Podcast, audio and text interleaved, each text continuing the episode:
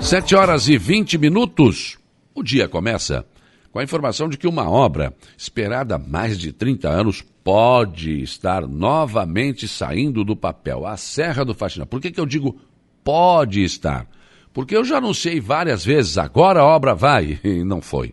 Né? Já participei de no mínimo duas assinaturas de ordem de serviço e a obra não andou. Então, prudência e caldo de galinha nunca fez mal a ninguém. Então, essa obra Hoje já tem a verba garantida pelo governo do estado e tem a licitação já com a empresa que vai tocar a obra definida. Mas faltava a licença ambiental. Ontem em Brasília, houve a garantia de que a licença será concedida. O compromisso foi firmado durante uma audiência em Brasília com o ministro do Meio Ambiente, Joaquim Leite, o presidente interino do IBAMA, Jonatas Trindade, e o senador Esperidião Amin, que articulou esse encontro. Prefeito de Praia Grande, Elisandro Fanica, e o chefe de gabinete do deputado estadual José Milton André Espanhol também participaram desta reunião em Brasília. Segundo quem quem lá esteve, o ministro informou que a análise está pronta para ser assinada, aguardando detalhes da Secretaria de Infraestrutura para ser assinada e publicada. Essa obra hoje está orçada em 63 milhões, é a pavimentação da Serra do Faxinal, também conhecida como Caminho dos Quênios. Então, é algo que vem sendo sonhado há muitos anos, mas que até hoje não saiu do papel.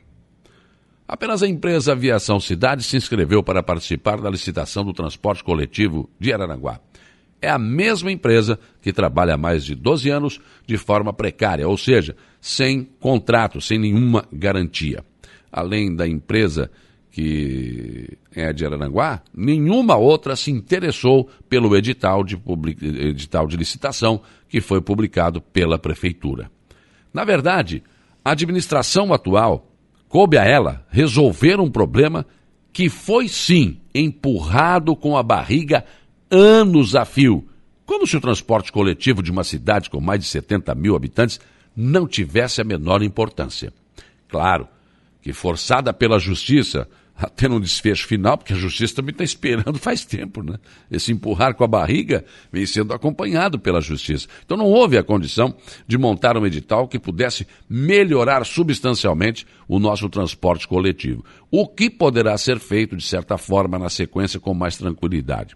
Mas somente o fato de a empresa passar a ter um contrato e garantias pode servir como forma de buscar, até se for o caso exigir, melhorias no atendimento à população. Porque, como ficou esses anos todos aí, a empresa sem contrato, você vai exigir o que da empresa? Você vai fazer o quê? Vai dizer, não, você tem que botar tal nisso. Não tenho nem contrato, não tenho nem garantia de nada. Quer dizer, a partir do contrato, muda substancialmente a questão do relacionamento. E olha, por falar em trabalho e apresentação dele, por vezes em nosso trabalho, o, o mais, pessoas a mais, significa melhor prestação de serviço. Mas também, por vezes, o mais, pessoas a mais, significa problemas. Né? Parece que é o que estava acontecendo na Secretaria de Obras de Araranguá. Com menos pessoas interferindo no processo, a Secretaria de Obras acelerou o trabalho de recuperação de ruas e estradas e continua atuando forte em bairros e estradas do interior.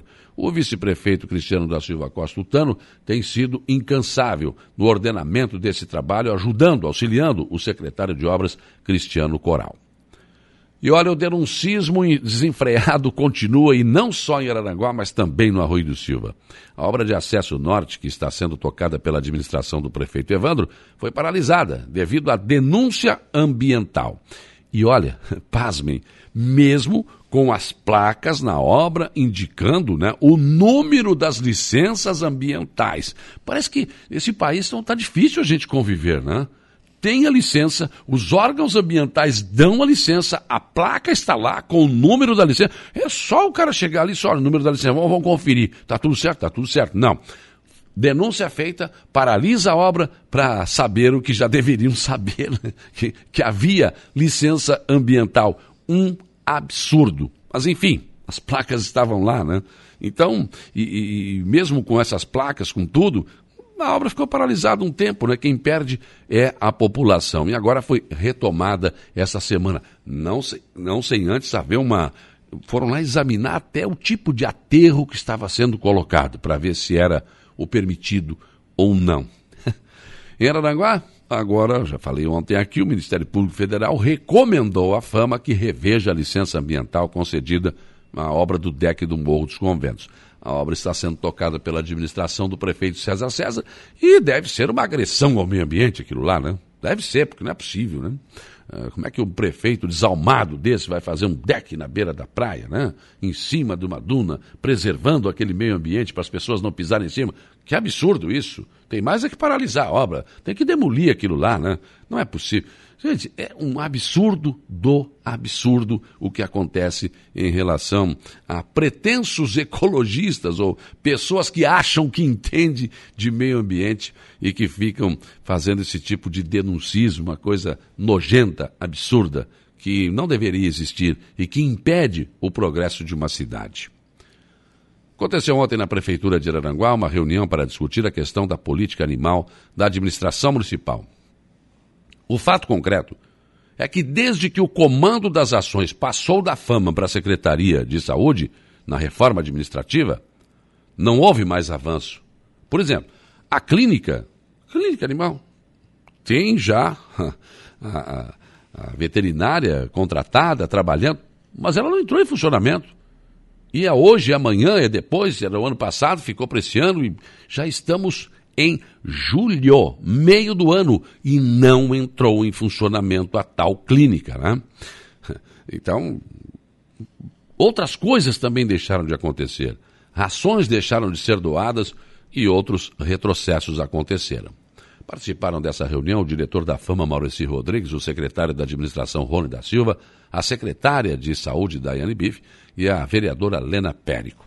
Segundo as informações, a reunião foi produtiva e em breve novas ações serão anunciadas.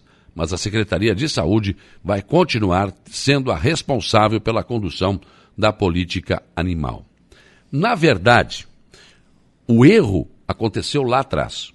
Quando a reforma administrativa foi para a Câmara, continha nela a mudança, mas ninguém sabia, ninguém foi avisado. A fama, que até então vinha prestando um, um serviço de excelência, não foi avisada e soube pela imprensa sobre a mudança.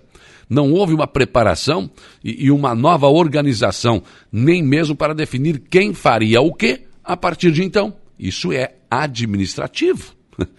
É, é beabá, né? Na verdade, o que aconteceu ontem já deveria ter acontecido antes da edição da reforma ou logo em seguida. Não, esperaram tanto tempo, mas antes tarde do que nunca mas vem boas notícias por aí em relação à política animal.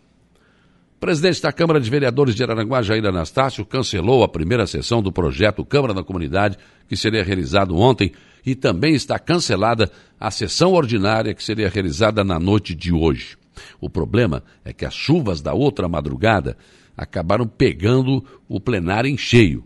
A metade do telhado já está pronto mas a outra metade estava com lonas, pois a água passou pela lona e o plenário ficou inundado. Ontem eu conversei com o presidente que me explicou a situação e também confirmou esta situação. Olá, Saulo. Então, como tu, né, vocês sabem, já iniciamos aqui a reforma do, do telhado da, da Câmara.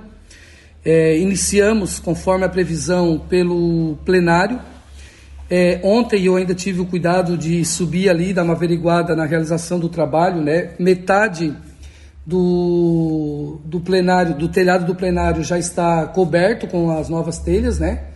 E, mas infelizmente a gente não esperava né, essa pancada de chuva que aconteceu nessa madrugada. Como a outra metade ainda não estava coberta, obviamente que as goteiras né, surgiram e nós, nós tínhamos, claro, tomado todas as precauções, né, as lonas estavam sobre os móveis, mas mesmo assim é, molhou a fiação, molhou lâmpadas, né?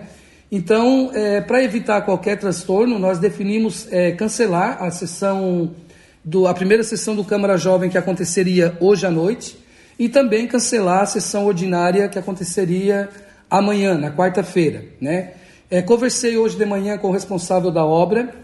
É, nós é, averiguamos que a parte que está coberta com o novo telhado já aprovou, porque naquela parte não choveu, né? então a gente já ficou bastante satisfeito com isso.